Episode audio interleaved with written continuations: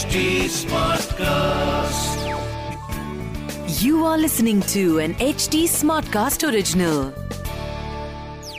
पांचवी दफे पांचवी दफे अंडर 19 वर्ल्ड कप की ट्रॉफी घर लेके आए हैं हमारे छोटे छोटे लड़के टीनेजर्स हैं बेचारे बट दे डिजर्व अप्लॉज तो सबसे पहले क्रिक बाजी की तरफ़ से पूरी टीम की तरफ़ से राहुल माकिन की तरफ़ से शिखर वाशने की तरफ़ से हमारी पूरी अंडर 19 टीम इंडिया को और सपोर्ट स्टाफ को। सबको सबको मिला के हाँ। वीवीएस लक्ष्मण को मतलब और रोहित शर्मा की उस बैठक को विराट कोहली की उस कॉल को जिसने उनको उकसाया कि भाई ये मैच फाइनल जीतना है और क्या बुरे trophy home. क्या बुरे तरीके से इंग्लैंड को हराया है मतलब फाइनल तो लग ही नहीं रहा था किसी हिसाब से। टोटल डोमिनेशन दिया दिखाया और भाई साहब मज़ा ही आ गया। ओके तो इसी नोट पर टिटबाजी शुरू की जाए। हाँ। क्या परफेक्ट वीकेंड रहा? मंडे में ये सब बात करने में मज़ा भी आ रहा है। मतलब दोनों दोनों मैच जैसे हम चाहते थे वैसे ही घटे क्योंकि इंडिया का जो फिफ्टी ओवर्स का वन थाउज़ेंड मैच था हम चाहते थे इंडिया जीते और वो जीता भी वो भी बड़ा वन साइडेड था। पहले हम अंडर 19 की पहले अंडर करते 19 हैं। की बातें करते हैं। ओ भाई साहब मतलब ज़्यादा तो स्कोर उन्होंने बनाने नहीं दिया। हाँ जी। इंग्लैंड को बड़े कम स्कोर पे निपटा दिया। हम्म। 189 पे 189 पे ऑल आउट ऑल आउट कर दिया था। और उसमें सबसे बड़ा योगदान था हमारे राज बाबा जी का जो कि राज बाबा जी राज बाबा का रवि कुमार का नौ विकेट तो इन दोनों बॉलर्स नहीं मिलते पर राज बाबा का स्पेशल मेंशन क्यों करना पड़ेगा हाँ। हमें? क्योंकि वो एक उभरता हुआ ऑलराउंडर नज़र आ रहा है। मतलब जैसे पंजाब ने बड़े खतरनाक प्लेयर्स दिए हैं ना जैसे युवराज सिंह है और उसका युवराज सिंह कनेक्शन भी है आपको पता है हाँ, क्या? उसके जो पापा है हमारे हाँ, हाँ, राज हाँ। बाबा के जो पापा हैं वो युवराज सिंह के कोच रहे कोच रहे थे इनिशियल डेज़ में हाँ। और राज बाबा के ग्रैंडफादर हॉकी में पार्टिसिपेट हाँ तो उन्होंने हॉकी में इज़ अ गोल्ड मेडलिस्ट उन्होंने आई थिंक फाइनल में 1948 के जो ओलंपिक्स का फाइनल था अगेंस्ट इंग्लैंड शायद उसमें दो गोल मारे थे तो जब इतनी स्पोर्ट्स की फैमिली से कोई बंदा आएगा फिर तो यार इंडिया की टीम में हो। रही और दूसरी चीज़ ये राहुल भाई मुझे और उसने आई थिंक राज बाबा ने एक मैच में 162 मारे थे which is the highest Indian total I think हाँ, हाँ। किसी भी बंदे का किसी बंदे का 162 अंडर 19 में।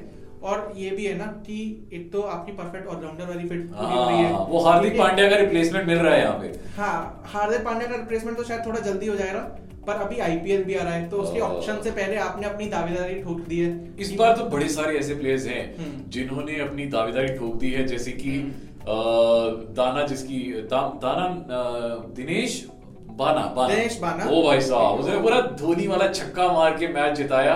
बिल्कुल उसी स्टाइल तो में। उसी स्टाइल में वो आईसीसी ने क्रिप भी डाली है। हाँ। उसके बाद दो बॉल दो छक्के मतलब लगातार दो छक्कों से इंडिया सबसे अच्छी चीज़ सबसे इम्पोर्टेंट चीज़ ये कि his presence of mind over the field hmm. इतनी इतनी कुशलता से वो कीपिंग करते हैं जो मुझे लग रहा है वो ग्लिम्सेस दिखाई दे रहे हैं धोनी वाले वो बहुत सही है। मतलब एज अ कीपर वो बहुत अच्छा है। एज अ बैट्समैन तो है ही है। मतलब बस ये है कि ये जो बंदे हैं ये जीत के बाद उतने ही फोकस्ड रहे हाँ। ठीक है? और यार मुझे तो ये लग रहा है कि 18 19 साल के हैं ये रूल अंडर 19 खेलते हैं हम्म। हम लोग क्या कर रहे थे 18 19 में ठीक है अभी है। अभी वाले देखो आप बच्चे वो रीलें बना रहे हैं बैठ के हाँ। ठीक है वो इंस्टाग्राम स्क्रॉल कर रहे हैं हम्म। और ये लोग देश में ट्रॉफी ले आए हैं बहुत बड़ी चीज़ और सबसे इम्पोर्टेंट चीज़ सबसे इम्पोर्टेंट चीज़ के डिस्पाइट वो नहीं खेल पाए द होम सीज़न। रांची नहीं खेल पाए पिछले साल क्योंकि इंडिया की जो क्रॉप उगती है ना वो यहीं से उगती है फ़र्स्ट क्लास सीज़न खेलते हैं अच्छे से और अ, मतलब वो जो 18 18 16 16 15 15 साल के बच्चे होते हैं वो 20 20 22 22 25 25 साल के लड़कों के अगेंस्ट खेलते हाँ। हैं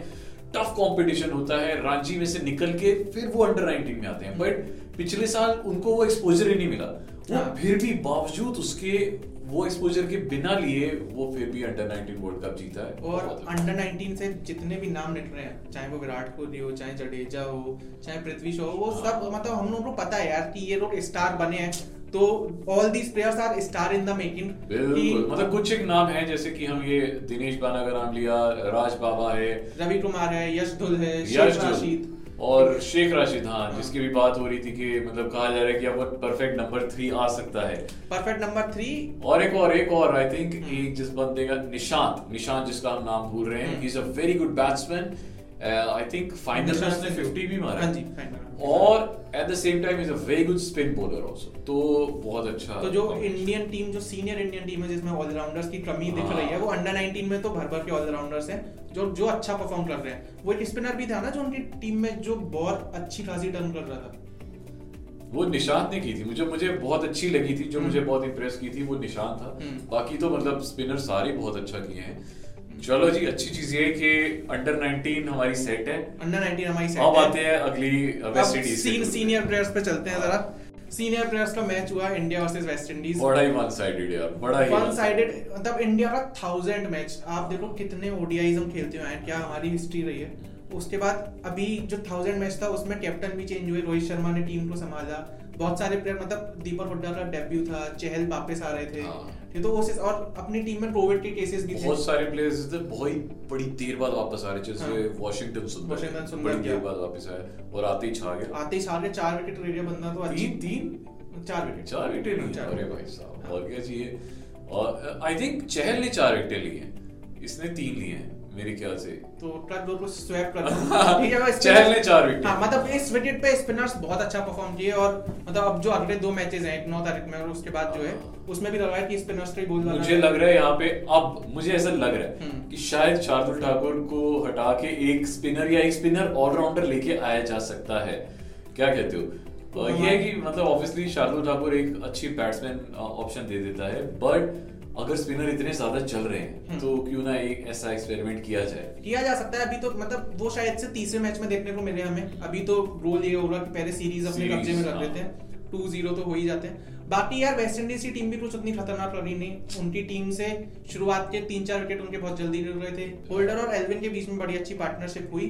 उन्होंने थोड़ा सा स्कोर एक रेस्पेक्टेबल टोटल तक उन्होंने पहुँचाया और उसके बाद वेस्ट इंडीज फिर से हुई अपनी डामाडोल स्थिति में। मुश्किल रोहित शर्मा रोहित शर्मा ने बहुत अच्छी बैटिंग करी। रोहित शर्मा इतने टाइम बाद आ रहे थे टीम में और कोहली ने नहीं किया है। मुझे जैसे मुझे लग रहा था कि कैप्टनसी से हट गया है।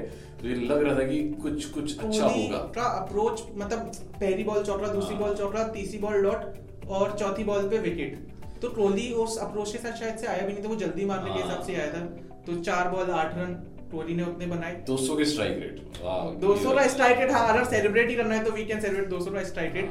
बट कोहली अपनी वो जो फिनिश करने वाली फॉर्म में था उसमें तो नहीं आया था चलो ये अच्छा एक चीज़ जो अच्छी रही हम्म। कल के मैच में जो हमें अच्छा लगा वो ये था कि हमेशा इंडिया का जो मिडिल ऑर्डर है ना वो फेल हो रहा था। हम्म। पर इस बार ये अच्छा हुआ कि उन्होंने संभाल लिया। दीपक हुडा ने संभाल लिया उन्होंने मैच आगे जाके पूरा जिताया। दीपक हुड्डा को हमें स्पेशल मेंशन देना पड़ेगा कि डेब्यू पे जब आपके एक साइड से विकेट गिरते जा रहे हैं आप आपने अपना हाँ। आपने आप विकेट संभाल के रखा और till the end not out ही होके आए वो वापस। तो वो एक बड़ी कमेंडेबल और सूर्य कुमार यादव भी वहाँ पे रहे फ़ील्ड में नॉट आउट रहे। तो मुझे लगता है कि ये चीज़ अच्छी रही। पंत हालाँकि वो रन आउट हो गए वो थोड़ा सा अनफॉर्चुनेट था। रन आउट तो काफ़ी अनफॉर्चुनेट तो बट कोई नहीं। अब बस अब ये समझ आ गया है कि कल को क्योंकि इंडिया के साथ हमेशा ये होता है कि अब फ़र्स्ट थ्री अगर जैसे कोहली है और रोहित है। रोहित है और राहुल नहीं चलते हैं हम्म। या जो भी सेकंड जो जो ओपनर है वो नहीं चलता है। दूसरा ओपनिंग स्लॉट तो सेट ही नहीं हो पा रहा तो तो फिर क्या होता है जो मिडिल ऑर्डर है ना उसके ऊपर बात आ जाती है वो फंस जाते हैं। और वो अगर वो क्रम्बल कर जाए तो फिर क्या काम? तो ये प्रॉब्लम हो रही थी बट मिडिल ऑर्डर अगर स्ट्रांग हो जाए ना बस फिर तो फिर फिर अगला वर्ल्ड कप अपना है मिडिल ऑर्डर और एक। हम लोग का ऑलराउंडर सेट हो जाए मुझे यार राहुल भाई एक बात और करनी है वो ये कि दीपक हुड्डा टीम में ऑलराउंडर की तरीके से आते हैं। वेंकटेश अय्यर जब साउथ अफ्रीका में खेले थे वो भी ऑलराउंडर की तरीके से आते हैं पर उन्हें बॉलिंग नहीं दी जा रही उनसे बैटिंग बैटिंग एक्चुअली। मुझे ऐसा लग रहा है कि शायद टीम मैनेजमेंट जो है हम्म। वो भी रिस्क नहीं लेना चाहती और क्योंकि अभी ज़रूरत भी नहीं थी। पाँच बॉलर्स थे और सारे के सारे अच्छा कर रहे थे। ठीक है मतलब रिस्क नहीं लेना चाहती पर वेंकटेश अय्यर की तो ज़रूरत पड़ रही थी ना वहाँ हाँ। पर एक अगर पाँच छठा बॉलर होता साउथ अफ्रीका में। तो और आपकी टीम में है ऑलराउंडिंग ऑप्शन बाद में तो उसको दिया था मौका पर उसने इतना अच्छा तो किया नहीं कुछ। तो मुझे लगता है कि जो सिलेक्शन बोर्ड है हम्म। वो ये सोच के करता है कि भाई ये बैटिंग ऑलराउंडर है। हाँ। और जो टीम मैनेजमेंट होती है क्योंकि जब फ़ील्ड पे आते हो ना तब बोर्ड थोड़ा कुछ कर सकते हाँ, है तब बोर्ड का तो तब तो हाँ। तब तो कैप्टन का या कोच का हम्म। उस टाइम पे उनका से चलता है। तो जो वो सोचेंगे कंडीशन के हिसाब से हम्म। वही होगा। तो आई थिंक शायद ये उनका दिमाग में होएगा ये रहा होगा। मतलब आई फील कि जैसे जैसे वर्ल्ड कप पास में आता जा रहा है हमें अपने ऑलराउंडर्स तो ट्राई करने चाहिए। कि बैटिंग तो चलो हमें दिख रहा है कि बैटिंग कौन अच्छी कर रहा है कौन नहीं कर रहा पर बॉलिंग में भी। एक और चीज़ जो इस मैच में बड़ी शानदार हुई वो ये कि इस मैच के शुरू होने से पहले बड़ा बोला जा रहा था कि मतलब विराट कोहली और रोहित शर्मा में रिफ्ट है हाँ। और उनकी लड़ाइयाँ चल रही हैं और उनकी बनती नहीं है आपस में। पर कल के मैच में थोड़ा सा साफ़ हो गया देखा दोस्ती दिखाई दी उनकी। कि भाई कोई लड़ाई नहीं है और मतलब फ़ील्ड पे तो एटलीस्ट अगर आप बहुत साथ दिया उन्होंने। मतलब रिव्यू में भी कोहली ने आके बताया रोहित भी बार बार पूछ रहा है। तो वैसा कुछ लग नहीं रहा जितनी मीडिया रिपोर्ट्स आ रही थी कि ऐसा कुछ है। तो वो एक बहुत अच्छी चीज़ है टीम के लिए कि आपके दो सीनियर प्लेयर्स अगर साथ में और उनके बीच में कोई ऐसी रिफ्ट नहीं है तो फिर वो टीम का फ़ायदे करेगा। एक और चीज़ पे मैं एपिसोड खत्म करना चाहूँगा। अभी रिसेंटली कल लता मंगेशकर जी का देहांत हुआ। और ये कहानी पता नहीं कितने लोगों को पता है नहीं पता पर अभी भी जब इंडिया अंडर 19 जीती है तो बोर्ड ने अनाउंस किया है कि हम 40 लाख रुपए पर प्लेयर को देंगे और 25 लाख स्टाफ मेंबर्स को देंगे। पर जब 1983 में इंडिया वर्ल्ड कप जीती थी तो उस टाइम पर बोर्ड ने अनाउंस तो कर दिया था पर उनके पास पैसे, नहीं थे। हाँ। तो वो पैसे का जुगाड़ करने के लिए लता मंगेशकर जी का एक कॉन्सर्ट दिल्ली में करवाया गया था। उसमें जो भी रेवेन्यू आया था बीस बीस लाख बीस लाख के अराउंड आए थे। तो वहाँ से वो पैसे गए थे। तो लता मंगेशकर हम सबको पता है क्रिकेट में कितना इन्वॉल्वमेंट रहा है उनका आई थिंक उनके लिए इस बार दो मिनट का साइलेंस भी रखा गया था और ब्लैक बैट्स भी पहने थे हाँ, सारे प्लेयर्स ने सबने ब्लैक बैट्स पहने a legend तो in all the ways चलिए जी हम्म। लेजेंड्स नेवर डाई तो हम तभी कह रहे हैं कि हमने जैसे फीवर एफएम पर भी अनाउंस किया उनका जो बर्थ डेट हम्म। साथ में जो उनका डेथ डेट होता है वो हमने लिखा ही नहीं वो forever। फॉरएवर लिख दिया। Because she is she is always there वो हमारे साथ तो हमेशा रहेंगी। और और आ, मैं यही चाहता हूँ आपके कमेंट्स भी यहाँ पे रहे आए और प्लीज़ अच्छे से आ, अगर आपको ये, ये वीडियो अच्छा लगा है तो प्लीज़ शेयर कीजिए। प्लीज़ शेयर लाइक कर दीजिए और राहुल भाई को इंस्टाग्राम पे जाके फॉलो कर दीजिए एट द रेट राहुल मार्किन वन मुझे इंस्टाग्राम पे आके फॉलो कर दीजिए at the rate Shikhar underscore score we are हम लोग की कंपनी के हैंडल्स हैं at the rate H T smart cast fever F M official इन सारे हैंडल्स को जाके फॉलो कर दो। और बाकी नौ तारीख में अगला मैच है उसमें क्या चेंजेस चाहिए आपको टीम में? कौन कौन से प्लेयर आने चाहिए? वो भी जरा एक बार कमेंट सेक्शन में बता दो। This was an HT Smartcast original. HD Smartcast.